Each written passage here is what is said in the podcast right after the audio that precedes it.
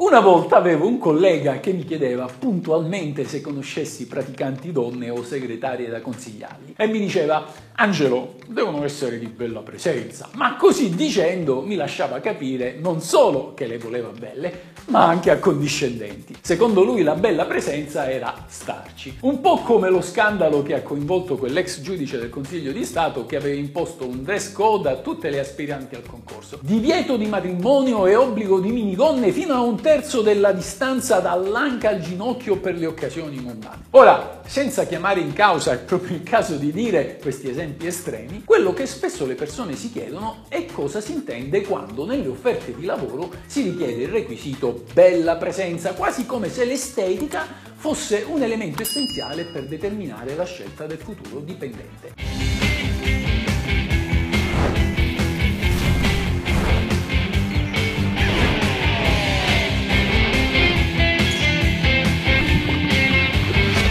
Questa è la legge.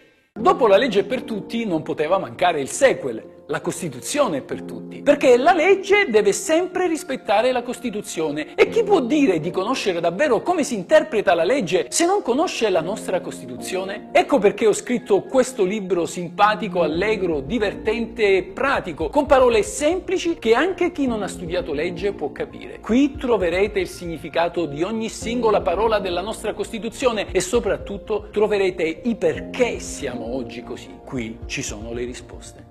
Sarà avvenuto anche a voi il volta a stomaco a pensare che un parametro così soggettivo, sottratto a qualsiasi sindacato, possa indirizzare le scelte aziendali, senza contare la discriminazione che ne deriverebbe tra belli e brutti, in acceso contrasto con l'articolo 3 della nostra Costituzione, secondo cui siamo tutti uguali, senza distinzione di sesso, razza, religione, opinioni politiche, condizioni personali e sociali. Gli stessi costituzionalisti non avevano neanche sentito l'esigenza di specificare il parametro estetico tra i divieti di discriminazione tanto è scontato il principio secondo cui non sono ammissibili diversità di trattamento sulla base della bellezza. Com'è possibile allora che i datori di lavoro così impunemente richiedano questa scheda? Nelle ricerche di lavoro cosa si intende per bella presenza? È lecito richiedere questo requisito? La risposta è semplice. Quando si richiede la bella o addirittura ottima presenza non ci si riferisce alla bellezza. Ed allora è bene scoprire cosa si intende con questo concetto in una ricerca di personale con riferimento al curriculum del candidato. Peraltro non sono solo i datori di lavoro a esigere bella presenza, gli stessi candidati anticipano questa richiesta riportando tale skill all'interno del proprio curriculum. Non è certo certo un'ostentazione o un gesto di vanità. Bisogna dire infatti che al di là dell'infelice dizione ormai comunemente usata, il concetto di bella presenza attiene alla decenza e al decoro. Lo stesso decoro del resto che anche il codice civile esige quando si tratta di vietare quei lavori all'interno di un condominio che possano deturpare la coerenza e l'armonia della facciata di un edificio. Insomma, se è vero che la bellezza è soggettiva e non è un parametro verificabile, quello di pulizia e di compostezza lo sono.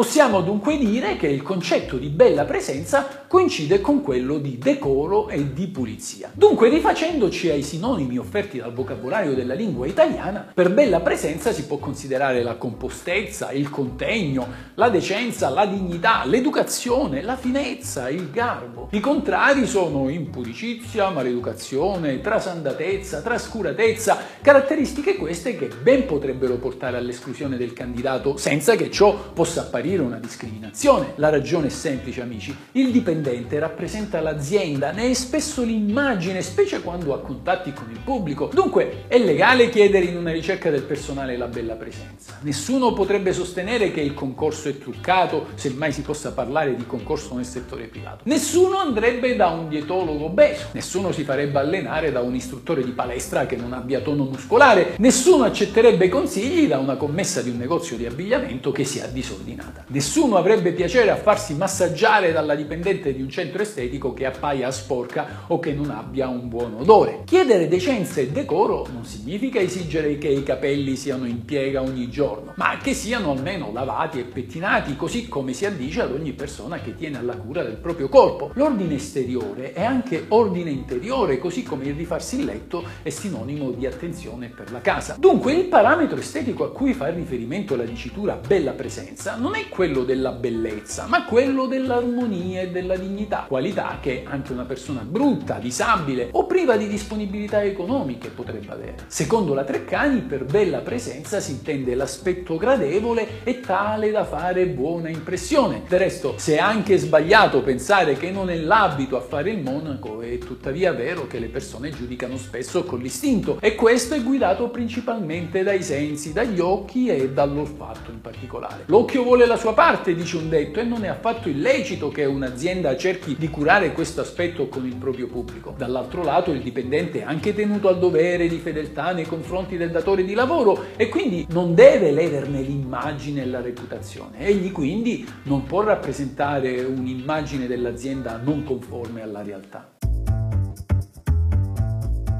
Sarebbe opportuno a questo punto comprendere cosa possa far bocciare un candidato che non sia dotato di bella presenza. Senza peli sulla lingua, per quanto la cosa possa apparire poco al passo coi tempi, una persona che abbia tatuaggi in volto che dimostrino una personalità abnorme, pensate a simboli antisemiti o richiamanti la violenza, sarà certamente considerata non di bella presenza in quanto in grado di non mettere a proprio agio la clientela e chiunque vi si rapporti. Il volto è lo specchio dell'animo, diceva Cicerone, anche lui lui, non riferendosi affatto ai parametri della bellezza estetica. Ed ancora potrebbe non essere di bella presenza una persona che porti per aderenza a una stravagante moda i pantaloni calati in modo da far vedere l'elastico della biancheria intima e lo stesso dicasi per chi abbia un taglio o un colore di capelli eccentrici. Non è di bella presenza una persona che non si lavi, non si pettini, non curi la pulizia delle mani e delle unghie. Non è di bella presenza una persona che indossi abiti sporchi e sudici. La bella presenza è anche un concetto concetto che attiene al modo di rapportarsi con il prossimo. Essa quindi sconfina con l'educazione, la moderazione, la compostezza. Alla luce di tutto ciò che vi ho detto, chiunque può essere di bella presenza, anche se la natura non lo ha avvantaggiato. Il regolamento aziendale può spingersi fino a imporre determinati abiti, le cosiddette tute aziendali, che non sono le tradizionali salopette degli operai, ma anche le divise riportanti i segni distintivi del marchio commercializzato. Pensate alle magliette dello stesso colore di una nota catena di elettrodomestici o alle polo riportanti il logo di una ditta che commercializza cellulari. Il datore di lavoro può quindi porre un codice di abbigliamento e sanzionare chi se ne discosti. In assenza di un vero e proprio regolamento interno, il datore potrebbe vietare modi di vestire particolarmente eccentrici. A volte però alcuni aspetti estetici sono essenziali per lo svolgimento delle mansioni richieste. Così ad esempio ad una guardia giurata si può richiedere di essere scattante agile, di corporatura robusta o magari alta. Nel settore privato il datore di lavoro può imporre alcuni elementi come la statura, pensate a un'indossatrice. Nel settore pubblico invece la richiesta di specifici requisiti fisici è legittima solo se funzionale alle mansioni, pensate ai vigili del fuoco. Ad esempio la Cassazione ha detto che il limite di statura di 160 160 cm prescritto una volta dai bandi per la qualifica di capo servizio treno costituisce una discriminazione poiché non è più giustificata. Questa è la legge.